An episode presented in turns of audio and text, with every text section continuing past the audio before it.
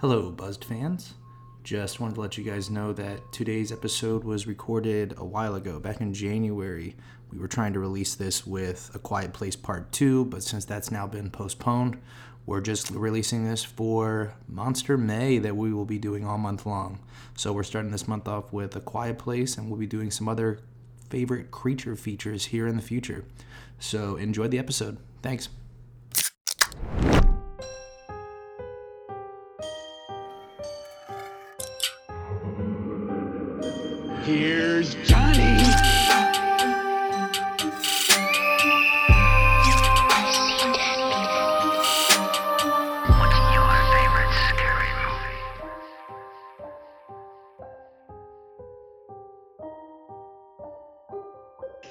Welcome, welcome everybody back to the Buzzed podcast. I am Jay Kington alongside Mr. EJ Golet in the always sunny Southern California. EJ, how you doing tonight?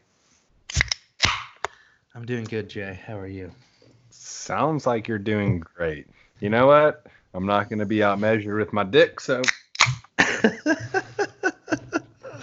Uh, it's been a long work week, Jay, and I need to unwind, and I'm also not feeling great, so I need something to soothe my soul. it's been a very long week over here. Uh, before we do get started with today's movie, seeing as EJ lives in LA, I just want to go ahead and uh, pay our respects to the late Kobe Bryant, who is tragically lost. Uh, I'm sure as everyone is aware by now.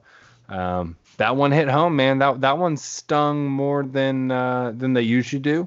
Uh, I actually was watching his documentary, uh, Kobe Bryant's Muse, uh, came back on. I'd watched it when he retired, uh, but it was back on due to his death. And uh, man, our hearts go out to um the Bryant family, uh, everyone in LA, everyone worldwide, man. I mean, that, that was a, a massive superstar, and, and I feel like everyone's kind of feeling that sting a little more than they would like. Yeah, I'm with you there, man. It's it's been uh it's it's really sad, really emotional. I feel so bad for, you know, not only his loss, but the loss of his 13 year old daughter Gigi, uh, and the uh, seven other people on board there too. Like it was just so tragic. I could I couldn't believe when I was reading through the list. You know, the the head coach, the wife, the daughter, and I think there was um. Uh, I think there was another mother on board as well who Yeah, it's, uh, uh, they was watching one of the father's interviews. So sad, so sad. It is. It is. I- and you know, and not not enough. Uh, not enough people. You know, mainly people are, are you know paying homage to, to Kobe and, and Gianna, but but you know, there seven other people were lost uh, in that flight as well. Um, something that I heard that was was kind of crazy, honestly, is that Kobe and Vanessa, his wife, had an agreement that they would never fly a helicopter together. That they were going to really? take it. That it was always going to be separate. So. Wow. I know there's a lot of investigations going on to that and the fog and should they've been flying and all that, but regardless, tragic situation. Um, Yeah. You know, someone that, yeah, you do. You you you imagine Kobe was going to be around for the long haul, you know. So it, it really is uh, just tragic, you know. But I will say it's it, it. The good thing is like, especially in this Me Too and and cancel culture. Um, someone can come back from such a nasty accusation and, and still be respected uh, among the masses, you know. Yeah, I know. I'm, I was really young when that uh all of that was happening, so it kind of slipped my mind as I got older about all those accusations with Kobe, and um, you know, I don't know too many details about it, but uh, as far as I know, you know, he was acquitted of all, um, you know, all of his uh, charges, right? Yeah, I mean, well, I'm just saying that like that doesn't matter. I'm just saying like in, in today's culture, you know, like Kobe Yeah. Bryant will be remembered for his legacy, not Yep. only in basketball but a, as a person. I mean, As a great ama- an father, and a amazing great person. human figure. Yeah, Yeah. yeah. Um, but uh, without getting too sulky on everybody, uh, let's just kind of go ahead and kick this one off. We'll go ahead with our typical intro, talk about what we're watching. But for the listeners, what we're going to be getting into today is a little bit of a low key throwback, not a major throwback, but you know, a year and a half, maybe two years. But it's important because the sequel is about to come out in about a month's time. But we're talking about A Quiet Place numero uno, and that's number one. yes, number one, as in numero uno, or uh, you know the number one. But yes, uh, we're talking about a Quiet Place, John Krasinski's uh, great 2018 horror film, uh, which I personally love and have watched. I think three times now. It's just so fucking good. Yeah, I honestly might be like the the three times mark as well. Um, great movie. Did you see Yeah. it in theaters when it came out? No, I did not. It's so tough to get out to theaters. I usually just, Ah, uh, yeah. I usually pirate on the high seas. You know, me and my band of scurvy sailors behind me. well, you know, you have a mu- much different life that you, you can't find things in life because you are enjoying the finest thing in life, being a father. So I commend you for that, man. Yeah, man. Um, Constant smiles, never frowning, never upset. I saw this. I saw this video today. It was like Barstool Sports posted this thing on Instagram, and it was like a kid. It's like a kid who got his foot stuck, like wrapped around a seatbelt, like six times, and his mom like opens the back door, and he's like, "What the fuck? How did you do this?" And like the caption just said, "Parenting looks fun," and he just like had his like skin was turning red from it, just like the circulation going off. It's basically the story of my life. I can't wait to be a parent. It sounds great. It's a whole bunch of what the fuck. you know what? You seem like you're handling it with ease and grace, though, man. I'm sure it gets I'm, easier. I'm, I'm, well, I'm, I'm, I'm really pleased to hear that it comes off that way and that you think this is all graceful because ain't shit here graceful. This shit is just trying to keep him alive and not fall down a flight of stairs. That's fucking funny. Well, he's a- Um, yeah, he is cute. He's a he's a he's a cute little devil, but he's my devil, so whatever. Um, but in regards to uh, you know, new stuff you've been watching, I know it hasn't been terribly too long since the last episode, but what kind of stuff are you tuning into right about now? uh, for me, uh, I'm still watching The Outsider. Um, new episodes like this weekend. I don't, have you watched yet? Mm-mm.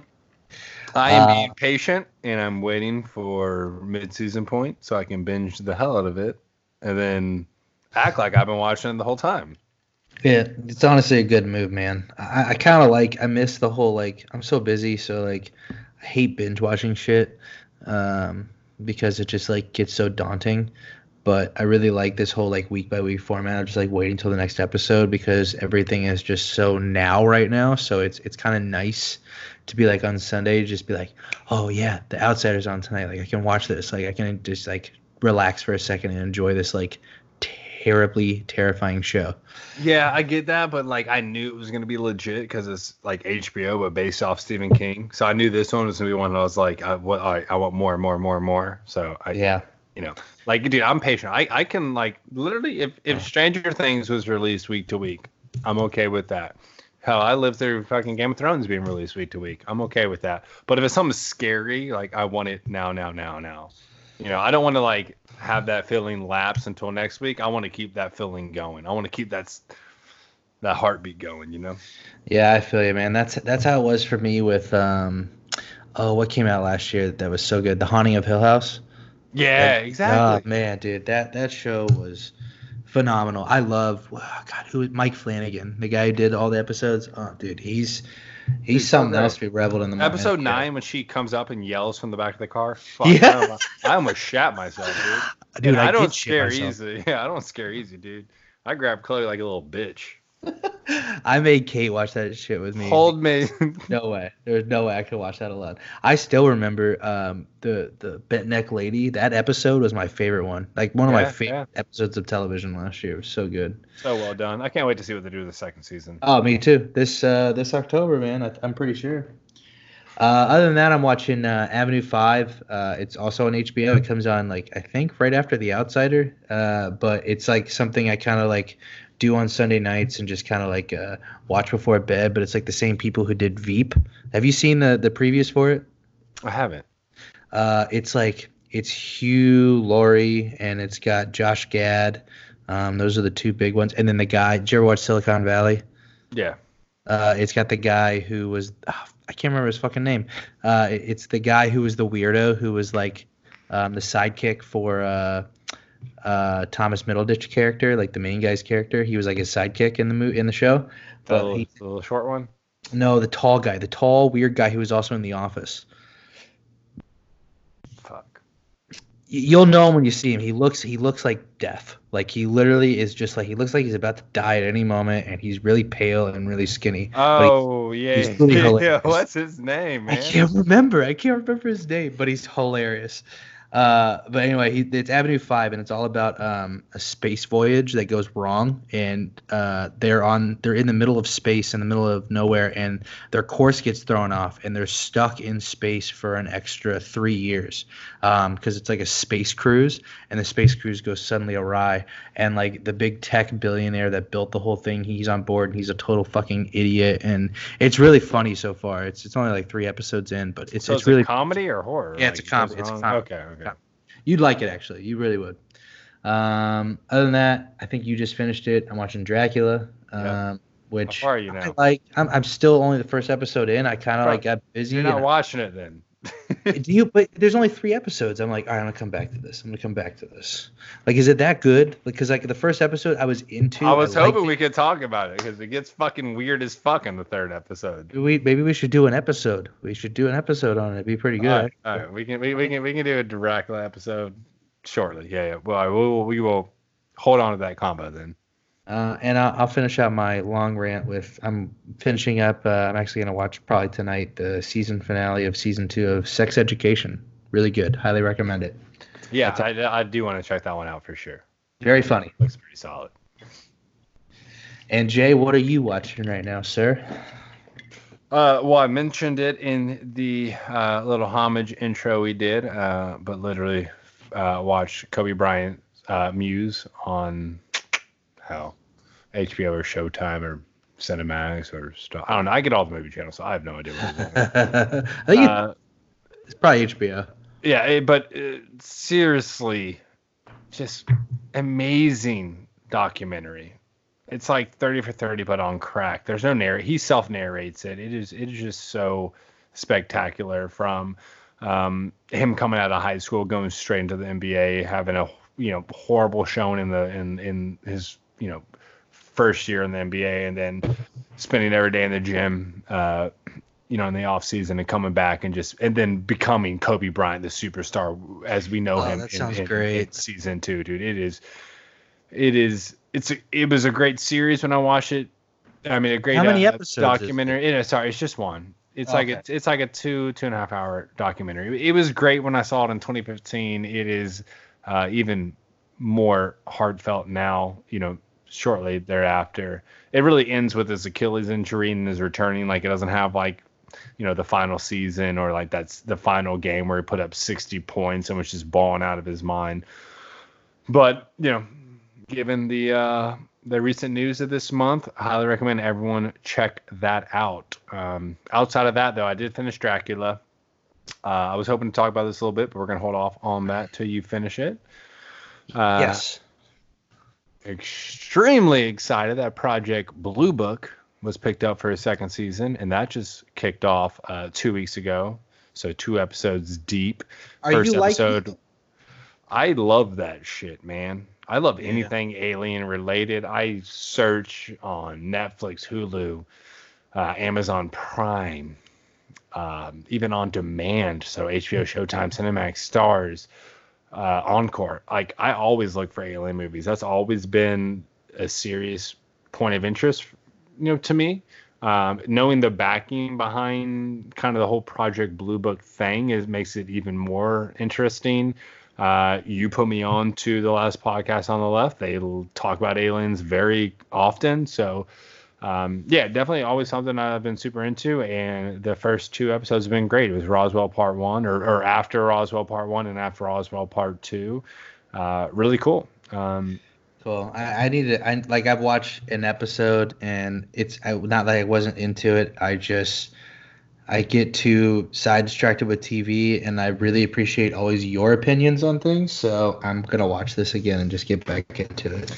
Yeah, I never watch them live. I record them all so I can fast forward through the uh, the commercials. Um, a lot of times I'll just watch them like you know when everyone's in bed and it's just uh, everyone's Just asleep. you? It's, it's just me. Um, you know, I don't know if Chloe realizes how much of a fucking alien nerd I am, but um, yeah, you know, besides that, uh, still crushing Disney Plus with Quinn. Um, I'm pretty sure Kate is out there watching Little Mermaid right now in the in the living room while we record this podcast. Actually, yeah, Because- yeah, we fuck, we were plugged Toy Story, Big Hero Six, Mickey's Playhouse. Like we fuck it up, dude. Don't even. Matter. you know what I watched? You know what I watched the other day, and it's I don't care what anyone says. It's a great movie. Ten things I hate about you on Disney Plus, and I rewatched that. I was like, oh, Oh, my god. Heath Ledger, Julia Stiles. Come on, man. And, and Joseph Gordon-Levitt, dude. Did not realize this. Yeah, he's he's so fucking sneaky, Joseph Gordon-Levitt. Because prior to 2010. I couldn't name a fucking movie he's been in except for Angels in the Outfield. But he had been low key just doing stuff the whole time. Don't let don't let 500 Days of Summer ever slip by your side, sir. You should watch it. It's it's quite good. I have watched it. with Zooey Deschanel. Love Yes. her.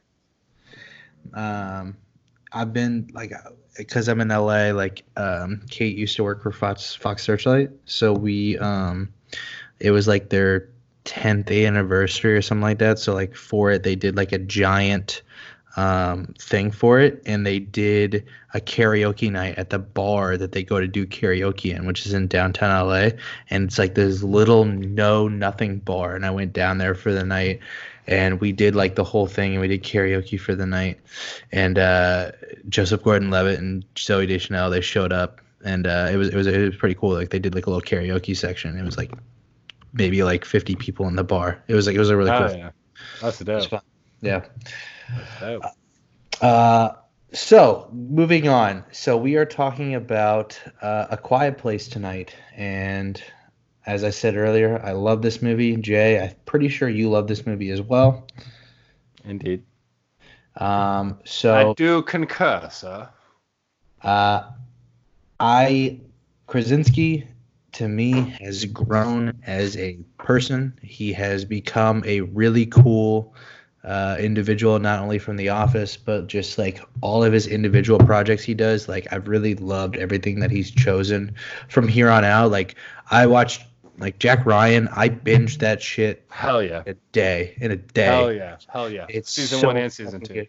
So 13 hours? Are you fucking kidding me? Yes, Are you, are you not hours? fucking American or something, bro? Uh, and also, I love the thing about 13 Hours is, uh, besides that, it's a Michael Bay film and it's so over the top. It works. It works still so well. But they've also got Pam's ex-husband, who uh, it doesn't work out with. They end up fighting together in that movie, which I find hilarious still. Low key great. Uh, but yes, A Quiet Place was directed by our dear John Krasinski, who who knew he could be such a great horror writer and director.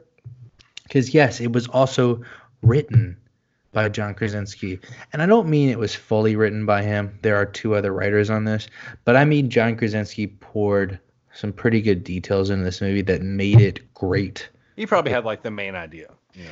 Well, it was his idea because from what I was reading on this, that you know, um, the other two writers, Scott Beck and Bryan Woods, they dropped it on his doorstep one day. He he pulled across his doorstep, and it was his idea because um, maybe two, I think two to five months earlier, he had just had a kid, and he wanted to make this movie more about um, uh, parenting and it be a metaphor for parenting.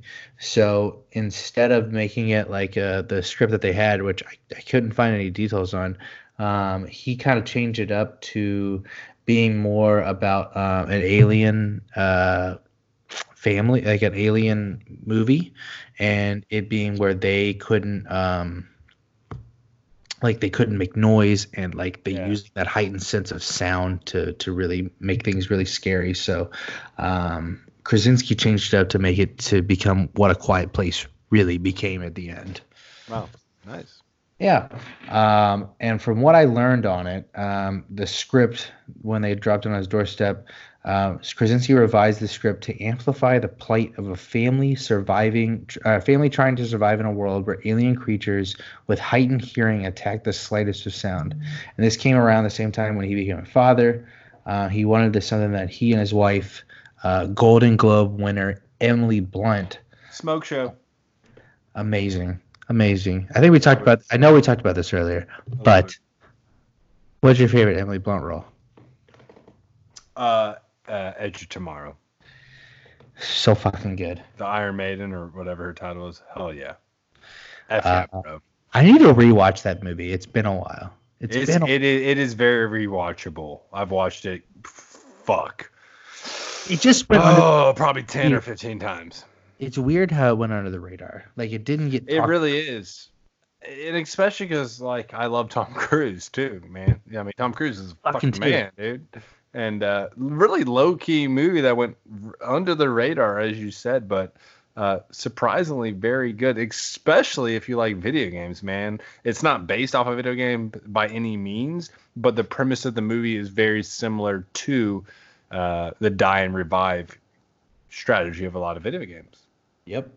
Yeah, it's uh, you know honestly the only thing I remember is the tagline, and I think the tagline was "You die and repeat, you die and repeat, Live, live die, repeat, or something. live, like die, repeat." That's what it was.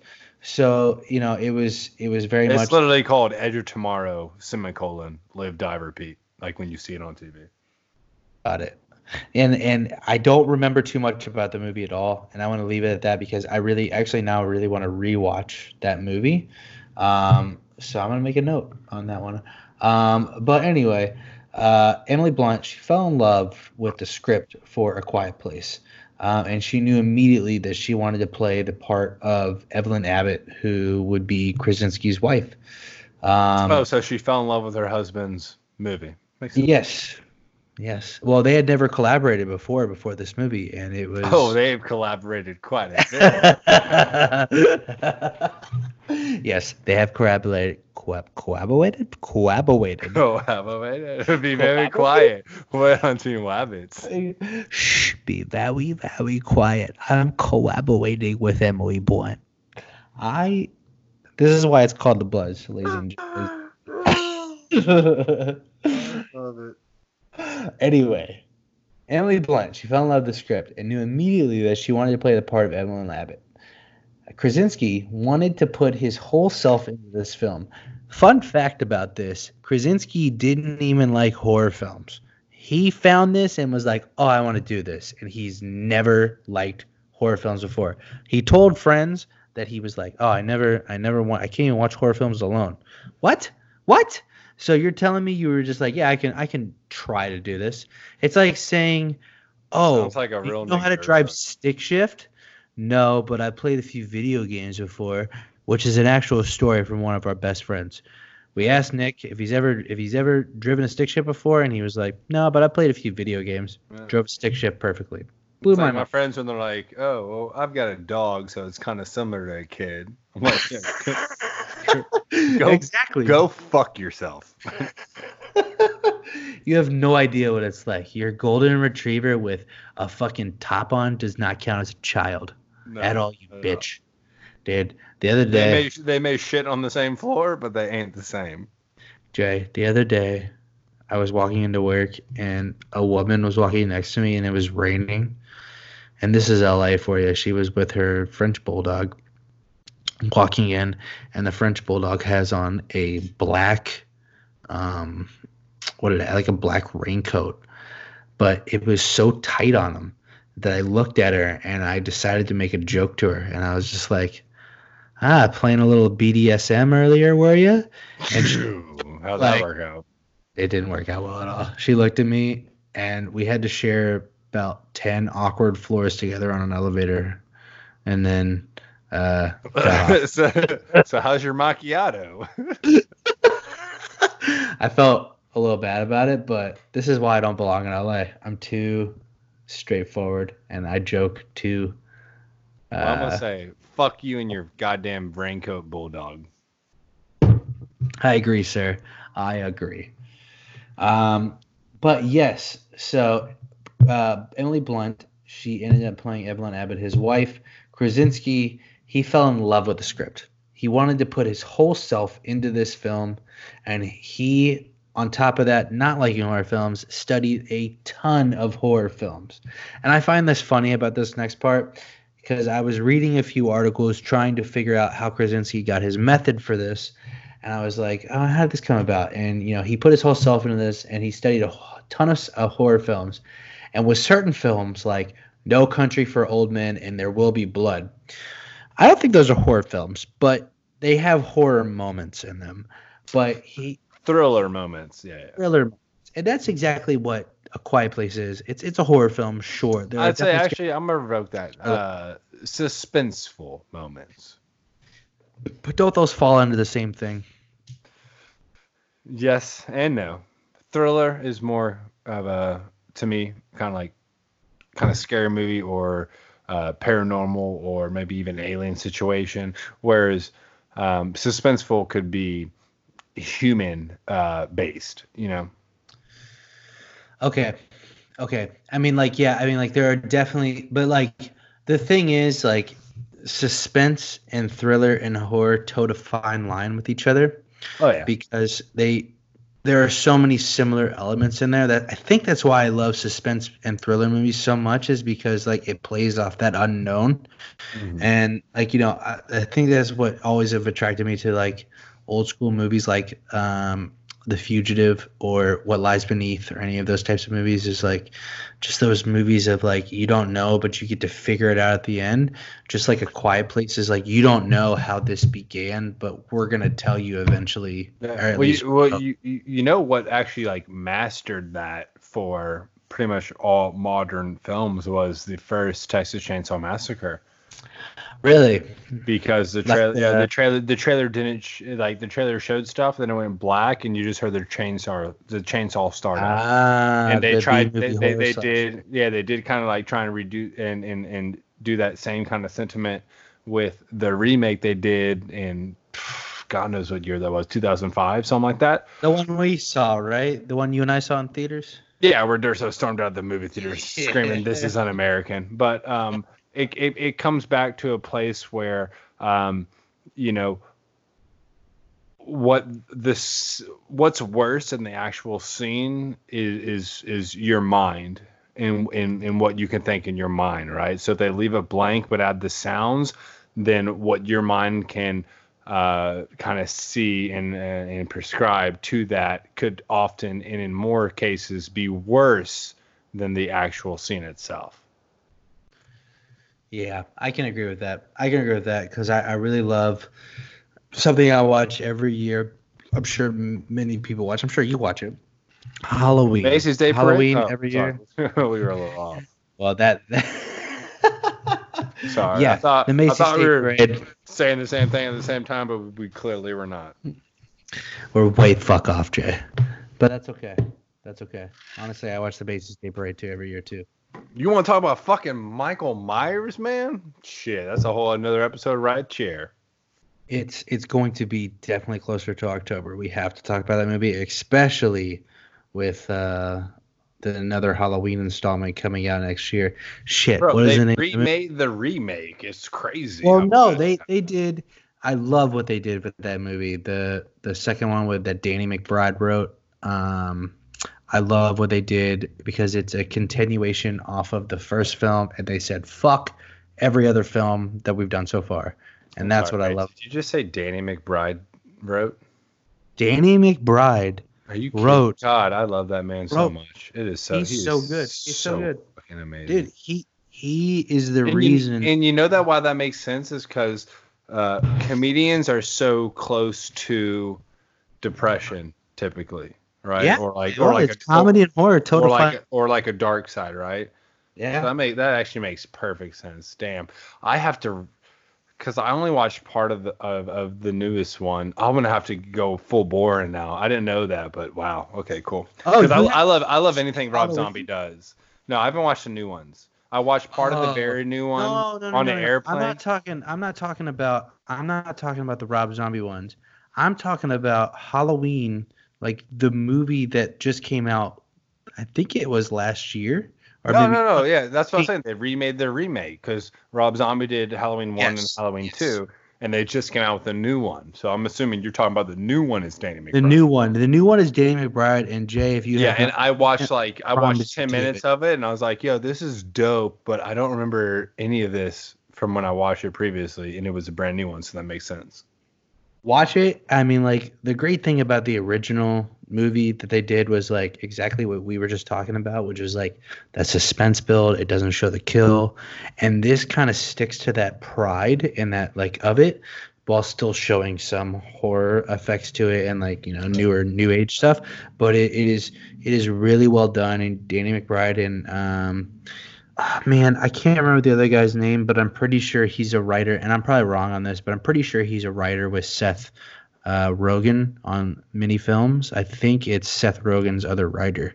But So, like, anyway, it's, it's, oh, his name's Seth. His name's Seth Green or something like that. But I mean, anyway. like honestly, part of the reason I like the the the Rob Zombie ones is like Rob Zombie doesn't shy away from the gore.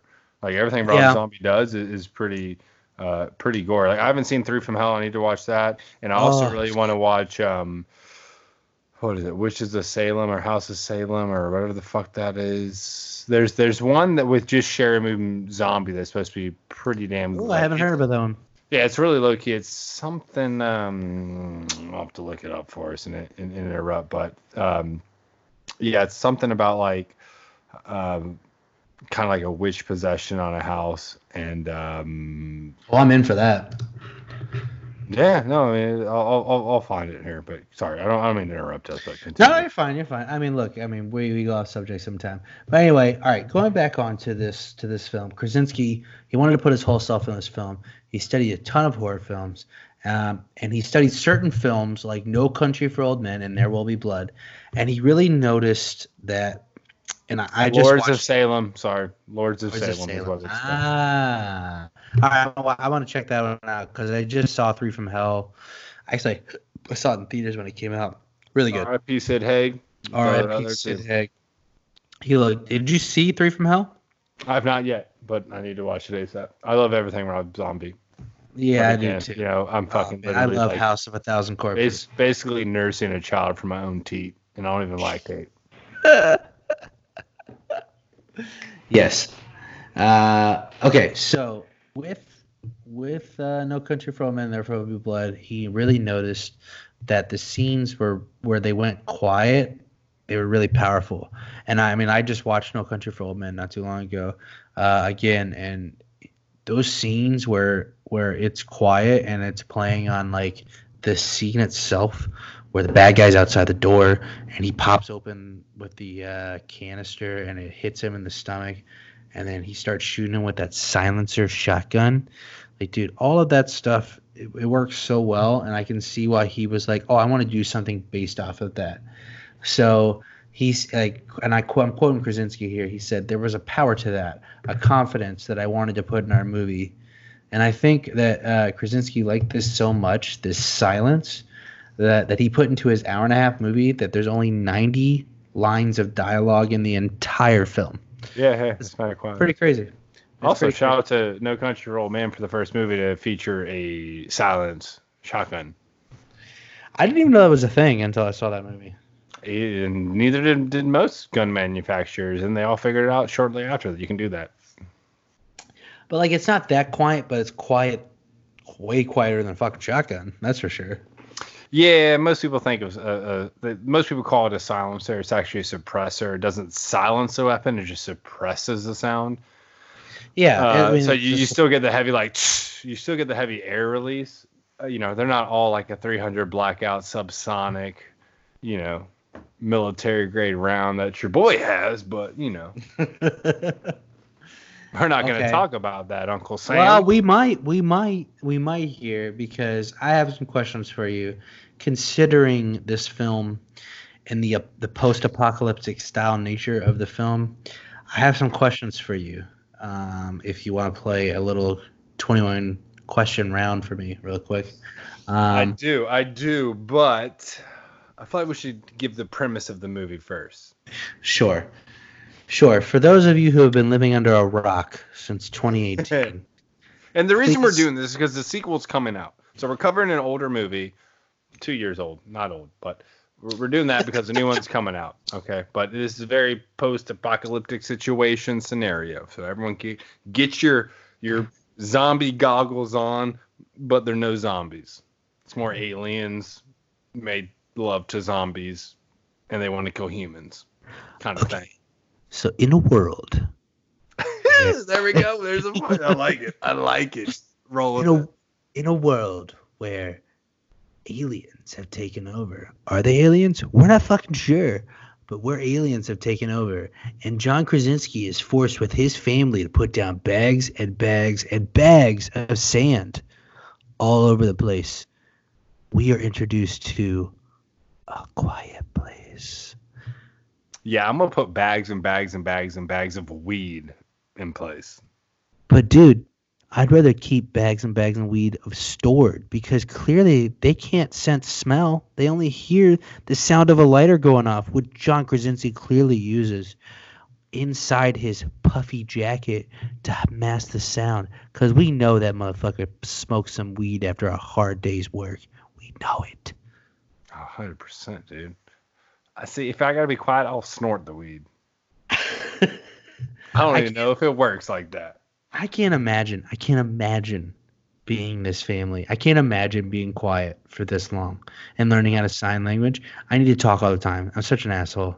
I'm such an asshole. It's tough, man. But like, so uh, the whole premise of the movie is yeah. So like these alien creatures are taking over the world and have pretty much murdered everyone.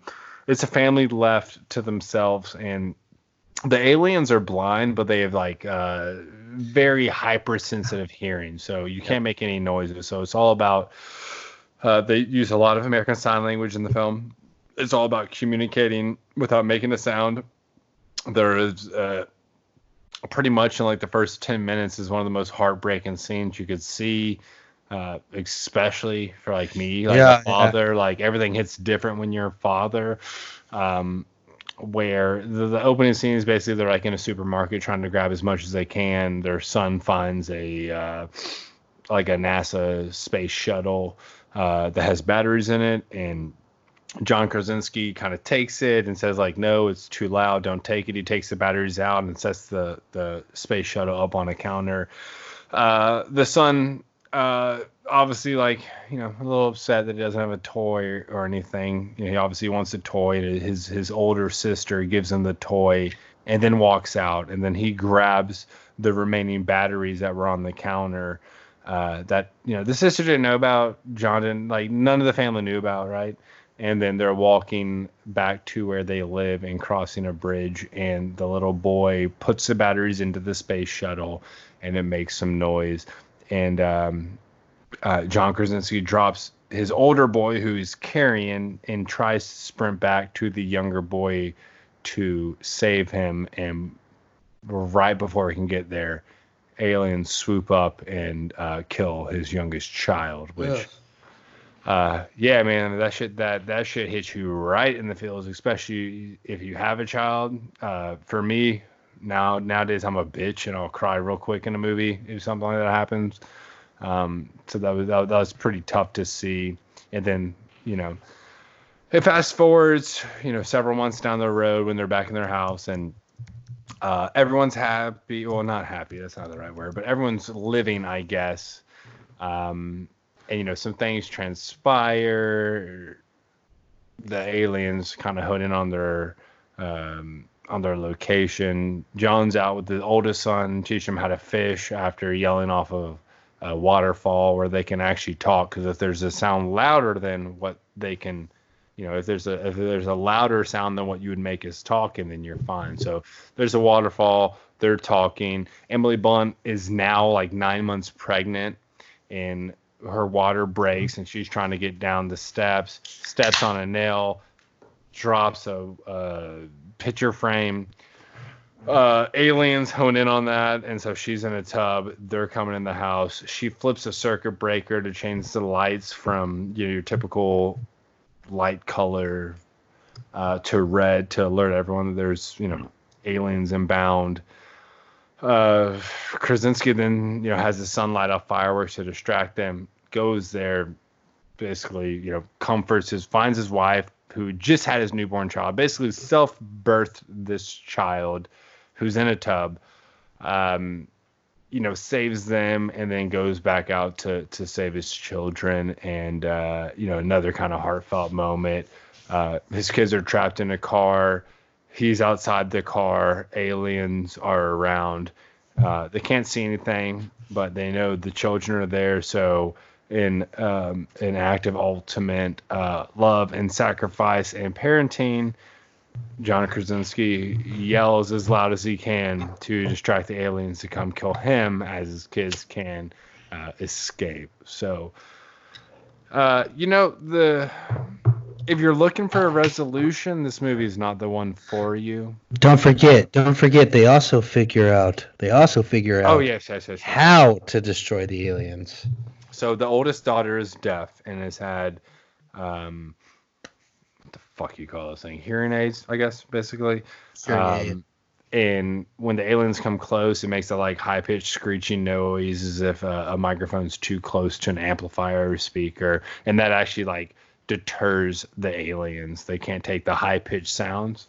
Um, so in his death, they realize kind of what works. So I guess that would be the one silver lining.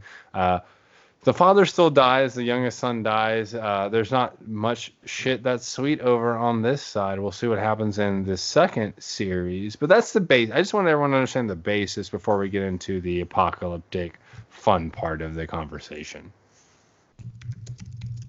Yeah, totally. And and the, you know, this movie is very heavy, uh, and very um, emotional, and you know, it's definitely, as Krasinski even noted, like it's a a, a metaphor for parenting.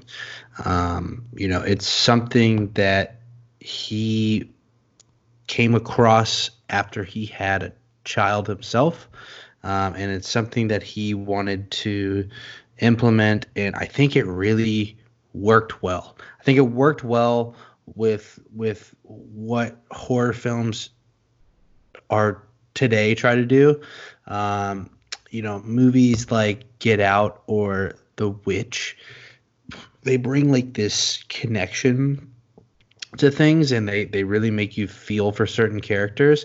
And it's interesting because uh, when I was doing the research for this film, um, the thing I liked about it was that that I found out about it was that Krasinski really used Alien, the movie, as um, a basis of uh, an inspiration for him to to rewrite some things because he was really invested in the character um, of Ripley, not the actual alien, but the investment of Ripley's character, and he Yeah. didn't want her to make the wrong choice.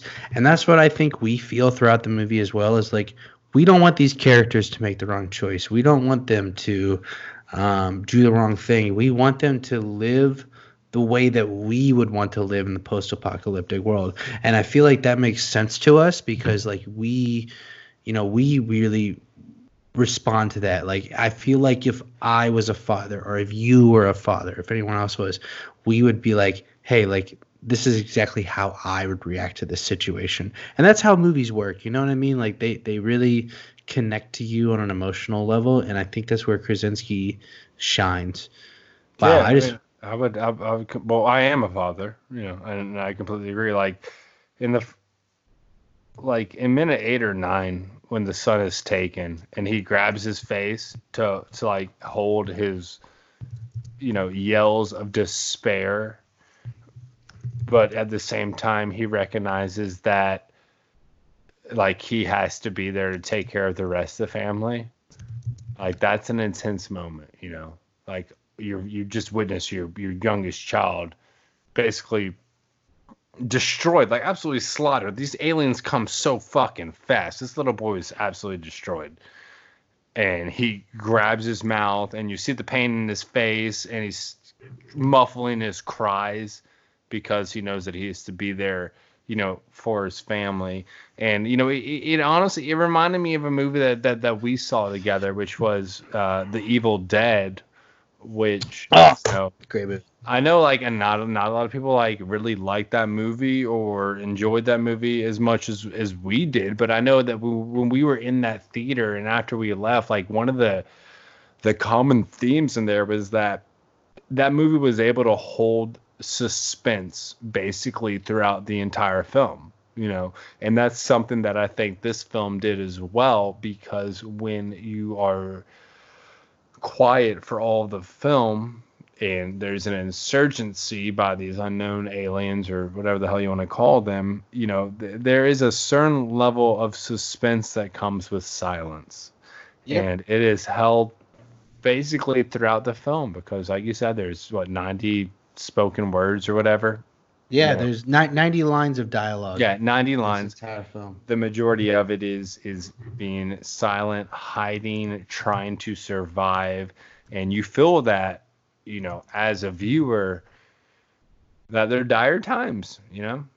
And it, it, it, it, it continues out through the whole film. I mean it is a, it is a well crafted film um it hits It's you hard if you're favorites. a parent. Yeah it, it- you know the, the suspense is there. So I, I, i'm very eager to see where the sequel takes it.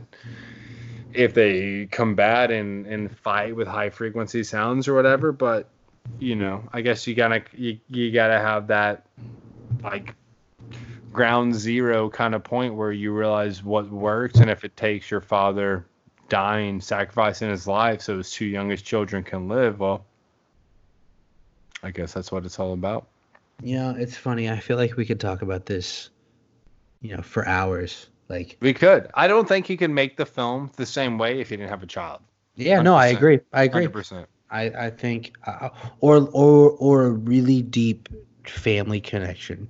You know what I mean? Yeah, like, yeah. I, I feel like you you have to you have to know what it's like to really love a person to make a film like this, and I think that's where 100% Krasinski came in at the perfect. 100%. But the cool thing is you can enjoy it even if you're single and you don't have if you, if no one loves you. You know what? We love you, all right? We love you.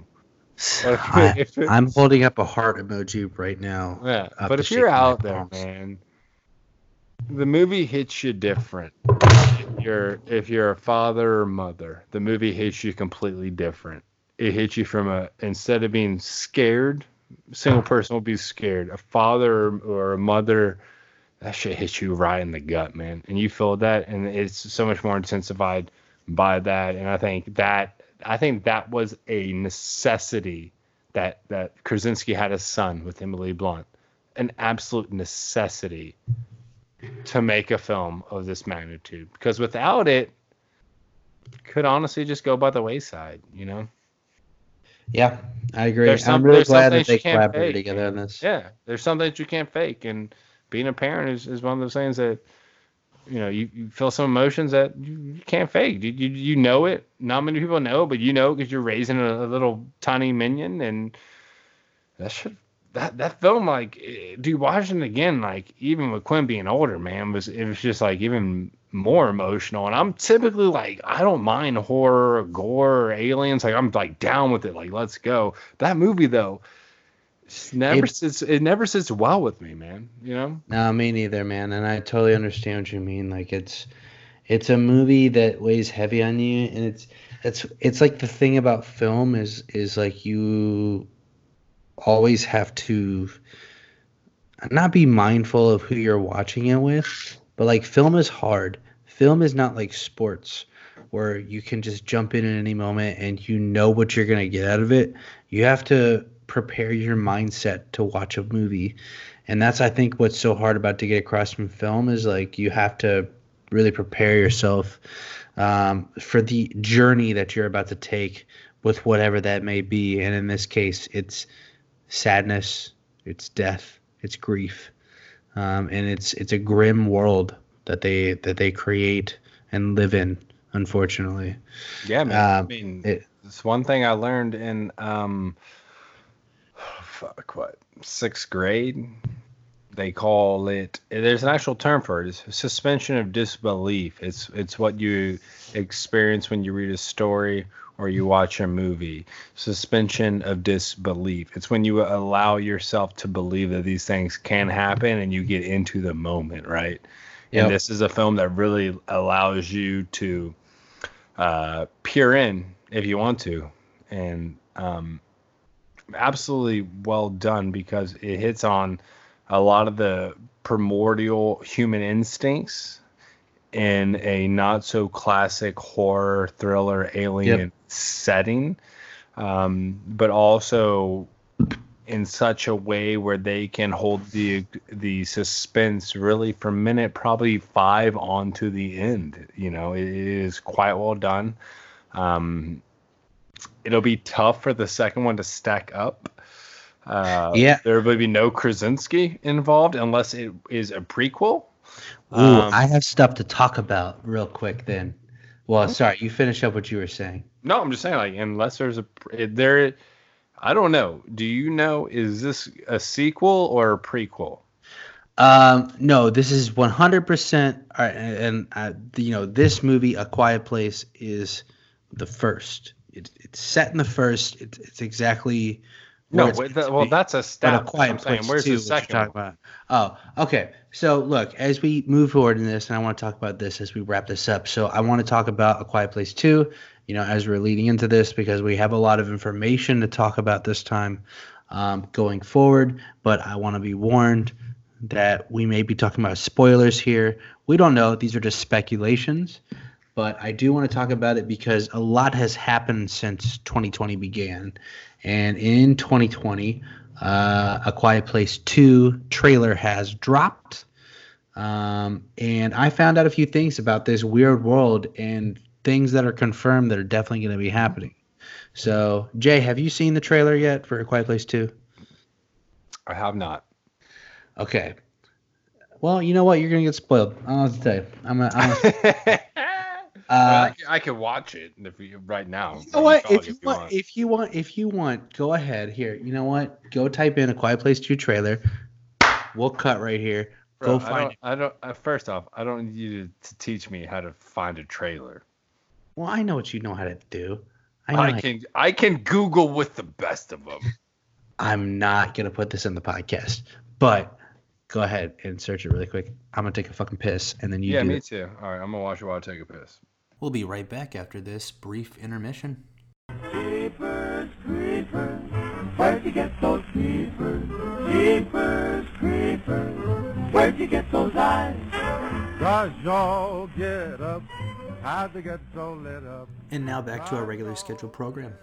flashbacks and we get to see day one. We get to see this shit happen from the get go, and I'm so excited.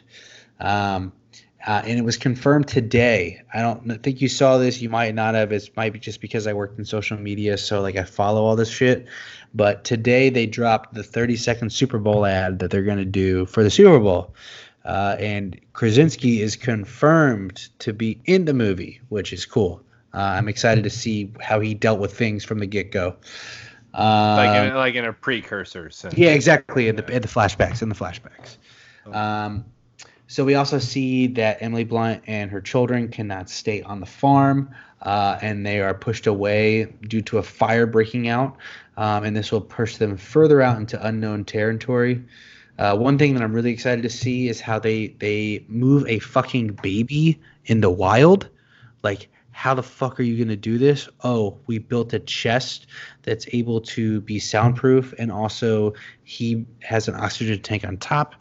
So it'll be Well, that really was in the first one. Yes, but now we get to see them moving about. Like this is going to be a completely different situation. Yeah, if you don't And have a baby and you, want to know what it's like to have a baby, just imagine, just like go go to YouTube and play baby crying and just loop that shit for 48 hours. Um, that's what I do every night just to prep myself, Jay. I don't have fan noises. I have Just to sleep, noises. just to sleep. to I have to hear baby crying. I know I'm ready. I'm fucking ready. Um, okay. Also, we know we also know that they'll be packing another secret weapon with them this time. Yeah, I'm talking about the microphone, the microphone and the speaker that uh, the daughter uses in the first film to really disarm the alien and kind of disable it. Uh, yeah, it and- exposes the armor and you can Yep. stab it behind the ear. So if you're looking to murder somebody that is not alien, you can also stab them behind the ear. It's pretty solid effect. I'm excited to see what they do with this. Uh, and I, you know, it really seems like this movie that they're moving more into uh, not about the aliens this time as being the real threat, but taking a different approach and making this post-apocalyptic world much about the humans being the real threat in this fam in this trailer uh, that I saw. Like, you know, it's you see in the trailer Emily Blunt walk and she hits a wire and a bunch of bottles fall and they they crinkle Yeah, yeah. and they cla- and they clatter and so like you know a human clearly set this trap for someone to get killed. They don't care about other human life. So it'll be interesting to see what they do with that because it seems to be a popular theme uh, in post-apocalyptic movies where they take this whole thing of of uh, uh, you know a humans becoming the main threat instead of, for example, The Walking Dead and the zombies were the main threat, and then all of a sudden humans really became the main deal. I think they kind of switched when Negan came Yeah. around. You know? I mean, yeah, dude, that's that's the thing. Like, who who who's more evil, the zombies or the aliens or the serial killers or the humans, man? Yep. I feel like a lot of times it's that human nature, which is the most scary part of everything. Yeah, it's very true. It's it's you know, I don't think there's anything more to fear in a post-apocalyptic world than us ourselves. Like we are the real threat because we will always rise again, almost in a way. Uh, maybe yeah. not. Yeah. Um, so I want to play, not play a game, but I want to ask a couple questions here to kind of sign off, Jay. Uh, just in terms of this whole apocalyptic theme and what we would do. I think everybody always asks themselves these kind of questions. Hey, uh, you know, what would you do in this situation? But I feel like you're a pretty prepared man. Um, and I think you're going to have some damn good answers as to what you would do and what weapons you would use in the apocalypse. Well, I appreciate your kind sentiments. Yes, I do stay prepared for any zombie apocalypse, political uprising, civil war, small nation takeover.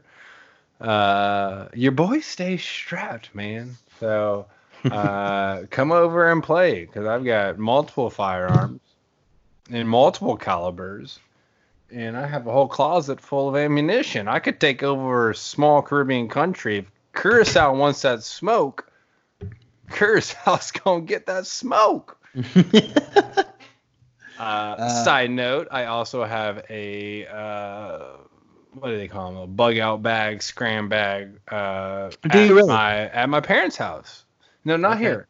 No, not Yeah, here. no, because I've got a whole bug out closet here. Like even Quinn's gonna be fucking rolling out with a goddamn So, rifle on in them. your bug out, like what what what exactly do you have inside your closet? Like, are you prepped to stay survival for how many days out? I have somewhere between 500 and probably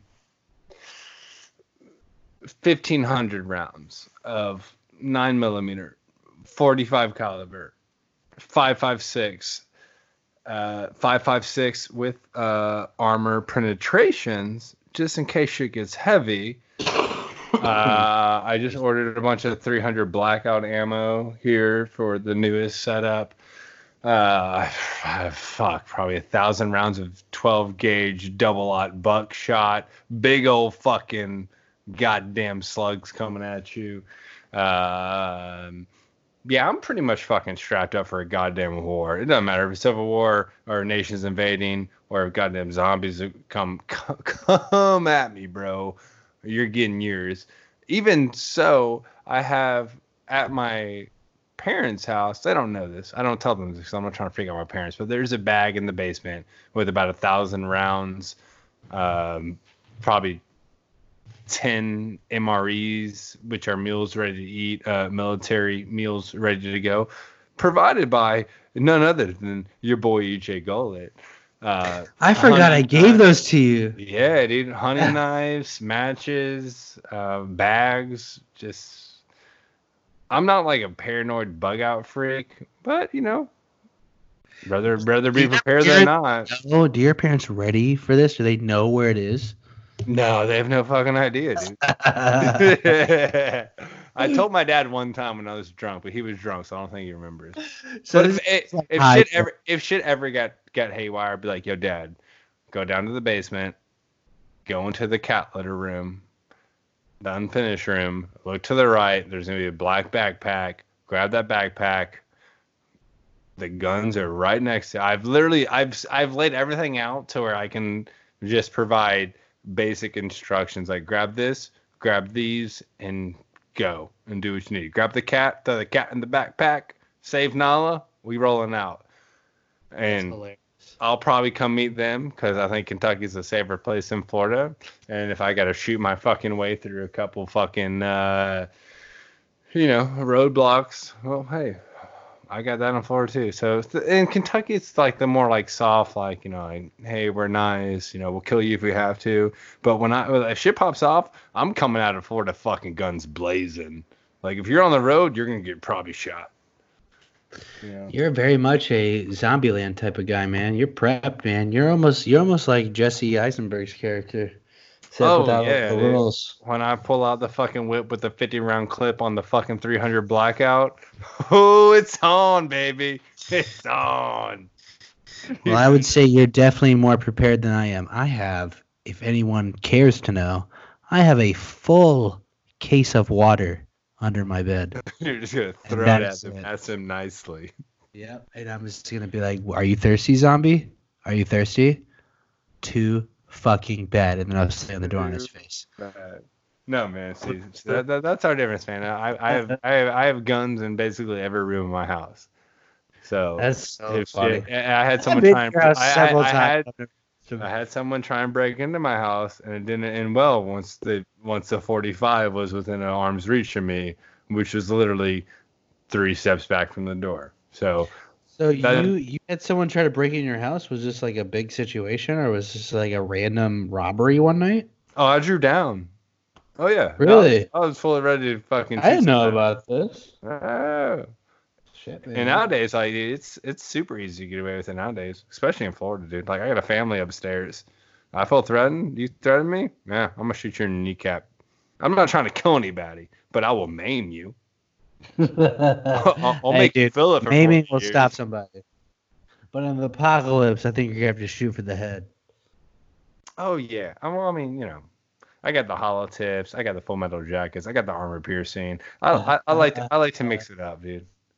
You know, I like I like to, I just play like roulette when I load my magazines. So like, you never know. Like, hey, you can get like the easy like full metal jacket in and out. You can get like the the fucking armor piercing, or you just gonna get a hollow tip and rotting out your body. You know, I like to keep them guessing, man. I'm a gamesman. I'm a gamesman. Oh man. Hey man, you're more prepared than I am. And look, Jay, as we, as dude, we 'cause I'm telling you, man, I'm I'm if Curacao talks more shit, I'm gonna take over Curacao. uh, Say one more thing, Curacao. Say one more fucking thing. As we kind of head into closing here, Jay, are you? Uh, look, I wanted to give it a second. Do you have uh, anything to shout out? Any type of self promotion that you'd like to give to yourself? Uh, other than being just a, a very respectful and, and polite member of society that would never cause violence unless violence is brought to my door, uh, listen to the Inter Miami podcast. If you're like soccer and you want to follow uh, David Beckham soccer team down here in Miami. Besides that, again, I'm a nice guy, man. Just don't break in my house. Please don't break into this house. Like I like every single one of you. I don't want to see you dead. Uh, and Jay has a killer shot. We've shot a couple times before, and um, he's scary. He's very scary. But uh, you know what, guys? This has been a really fun episode. Uh, I really enjoyed this movie. Um, I'm really glad that it exists, and I can't wait for the second film. Um, I know we always talk about this at one point in our episode. Jay, what's your rating for it as we kind of come to a close here? Uh, 6.5. Ooh, whoa, that's low. Why that low? Um, it's it, it hits an emotional point, but it doesn't hit what I'm looking for uh, from a horror movie standpoint. It's, Okay. it's it's it's great, but the ratings I'm gonna give anything on this podcast because we primarily base this podcast off horror movies, um, in actual fear felt. Uh, so I'm gonna go 6.5. I mean, it, like emotionally, probably 8.59. Okay. Um, but as far as fear goes, I think 6.5. Uh, I'm I'm gonna go higher. I'm gonna go I'm gonna go much higher. I'm gonna go with a nine. Wow. Um, I think this is yeah, I, I think this is a really great film. Even upon my third time watching it, I still love it. I love the emotion I get from it. I love the feeling I get from it, uh, and I love the connection it has with family ties to it. So it, it ranks highly for me for those reasons. I, I was scared. If I was looking at a fear scale, it's much less, maybe a five. Um, you know, but in terms of a good, f- not fun, but good time at the movies, uh, aside from eating your popcorn so goddamn quietly you're afraid to chew because it's so quiet in the theater, it's a fun time. It's a fun movie. And It is a fun movie. It is. I uh, yeah. So I mean, you know, uh, I'm gonna give you my like. Or. I'm gonna give you like. Are you gonna fucking shit yourself in the theater? That's a that's a ten. So I want to be honest, like to the horror aspect. Uh, but you you said it, dude. Great movie, especially uh, an emotional movie, uh, nonetheless. But uh, you know, we hope you guys enjoyed this episode, uh, focusing on a quiet place. Uh, per usual, I'm Jay Kington, and uh, alongside the one, the only, EJ Golit out in Southern California. We do appreciate you guys listening in, tuning in, and we'll be back soon with a new episode. Yes, we are, and we definitely will be. Whoa, definitely will be back with more episodes this season. And Uh, it's our goal to bring them to you guys every Antlers, week. bitch. So Let's excited for Antlers. fucking go. Jay and I have a lot to talk about, and we're gonna watch a lot more horror movies.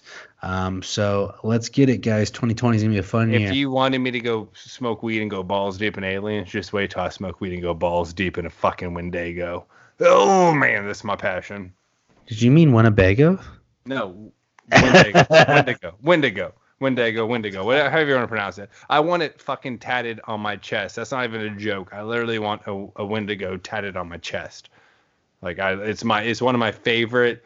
Uh, what do you fucking call those things? Just cryptozoology, what, what whatever. Like I love Greek zo- uh like Greek myths and everything, but the Wendigo is is probably my favorite North American uh crypto creature. So we're gonna have a blast with that one. It You looks have a lot to absolutely terrifying. Oh man, I'm so I'm a excited. weird dude, man. I'm a You really dude. are, and that's what I love about you. I think that's what's made our friendship stronger, is because you teach me things that I didn't even know about, and I fucking love it. You- I'm like a soft boiled egg, man. You gotta crack me ever so softly, but the inside is so worth it. You're like a Cadbury egg, dude. I'm Yeah. ready. I'm ready for that caramel cream filling. All go. right, guys. Be good listeners. We appreciate the time. From Miami to LA, baby. Be blessed. Have a good one, guys. R.I.P. Kobe. R.I.P. Kobe. Check out Kobe Bryant's muse if you haven't already. If not, just just R.I.P. Kobe already. Have a good one, guys. Later.